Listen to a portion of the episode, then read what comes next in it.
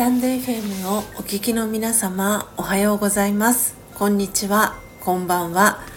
コーヒー瞑想コンシェルジュスジャータ千尋です。今日は火曜日ですので朝空空しど音声での収録配信をお届けしていきます。魂力をお持ちの方は今日はページ120ページ121ページを開いてください。お持ちでない方はお耳で聞いていただきながら何か心に留まったフレーズやキーワードがありましたらノートですとか手帳に書き出してみてください、えー、先週は私のラージャヨガとの出会いを、えー、特別編みたいな形でお話をさせていただきました、えー、今週は、えー、もともと朗読をしていた「こんな時にはどうしたらよいでしょう」という、えページの、え不健康な習慣が治せない時というところを、え Q&A 読んでいきたいと思います。えー、ということで1つ目の Q&A と2つ目の Q&A のところを朗読していきたいと思います。それでは始めていきます。強さと輝きを取り戻す瞑想。魂力。こんな時にはどうしたらよいでしょう。不健康な習慣が治せない時。質問です。健康診断でメタボリック症候群だと言われ生活習慣を変えるように指導されています。食べ過ぎや飲み過ぎ喫煙や運動不足が体に悪いことは重々承知しています。でも分かっちゃいるけどやめられないのです。どうしたらよいでしょうか？という質問です、えー、答えです。体に悪いことが分かっているならなぜやめられないのでしょうか？という答えが届いています、えー、そして2つ目の質問は、えー、それに続いているような質問です。私の体ですから何をしても私の勝手でしょう？成人君主じゃあるまいしアルコールや美食がない人生なんて味気ないです。という質問に対しての答えです。体は何のためにあるのでしょうか？私たちは体を使って必要な活動を行います。例えて言うなら体は車で私魂は運転手です。あなたは自分の愛車をきちんと手入れしますね。必要以上にガソリンを入れたり美味しいからといってガソリンの代わりにワインを入れたりするでしょうか？それぞれのパーツを整備しておくと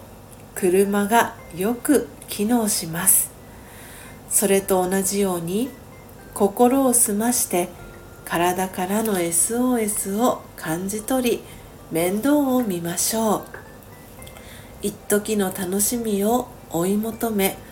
体の健康を損なうとしたら味わい深い人生と言えるでしょうか。私は平和な光の点を聞いてみてください。オーム。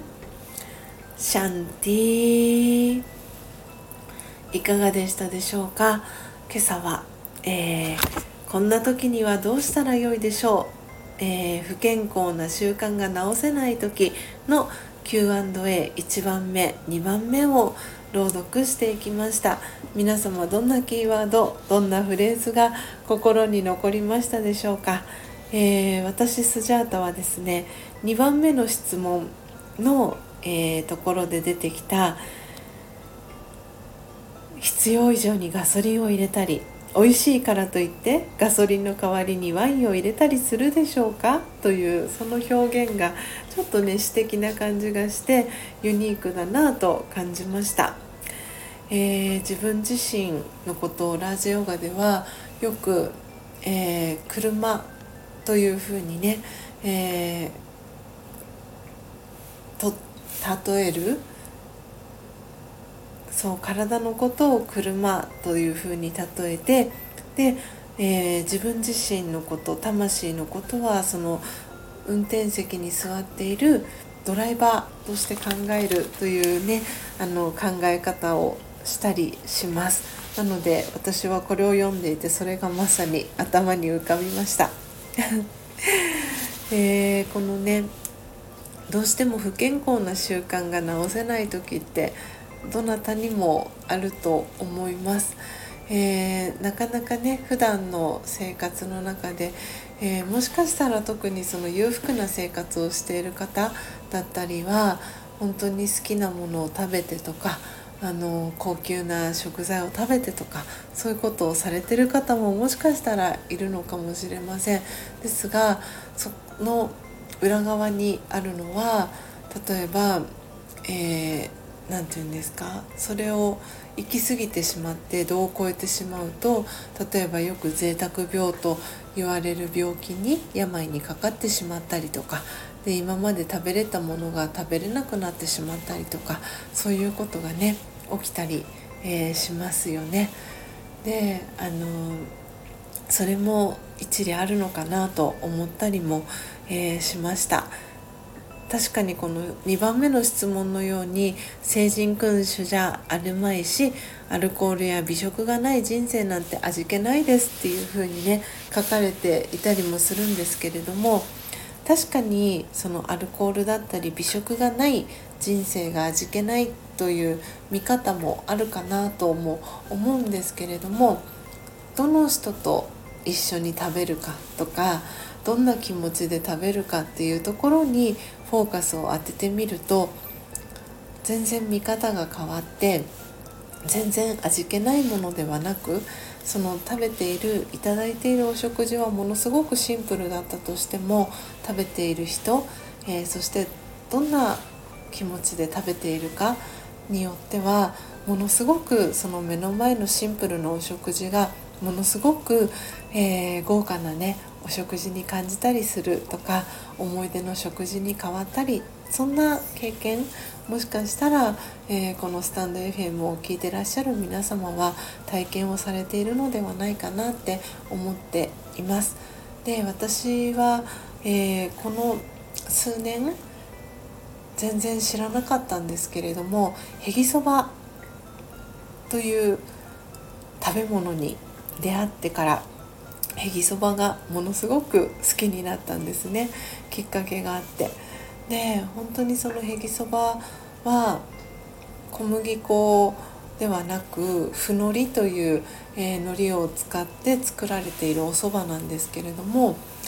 えー、新潟のね新潟県の、えー、名物でもあって新潟県の方はああこのへぎそばをねあの好んで食べていたのかなと思うとああすごく素敵なねお食事を召し上がっている方が多いのかなとそんな風に感じたりもしました。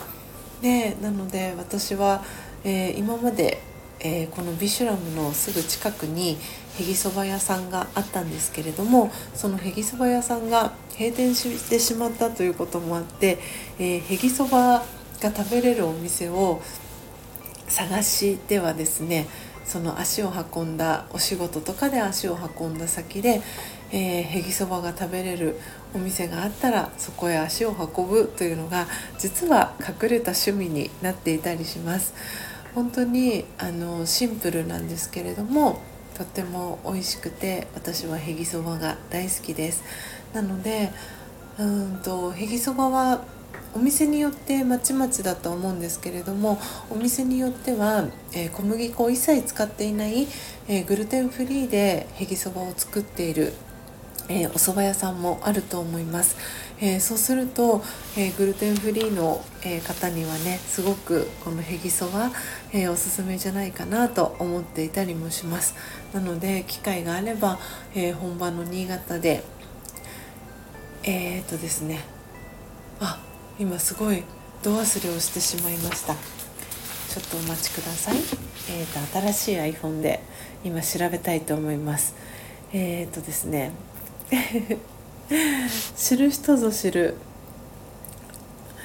新潟県でとっても有名なへぎそば屋さんがあるんですよ。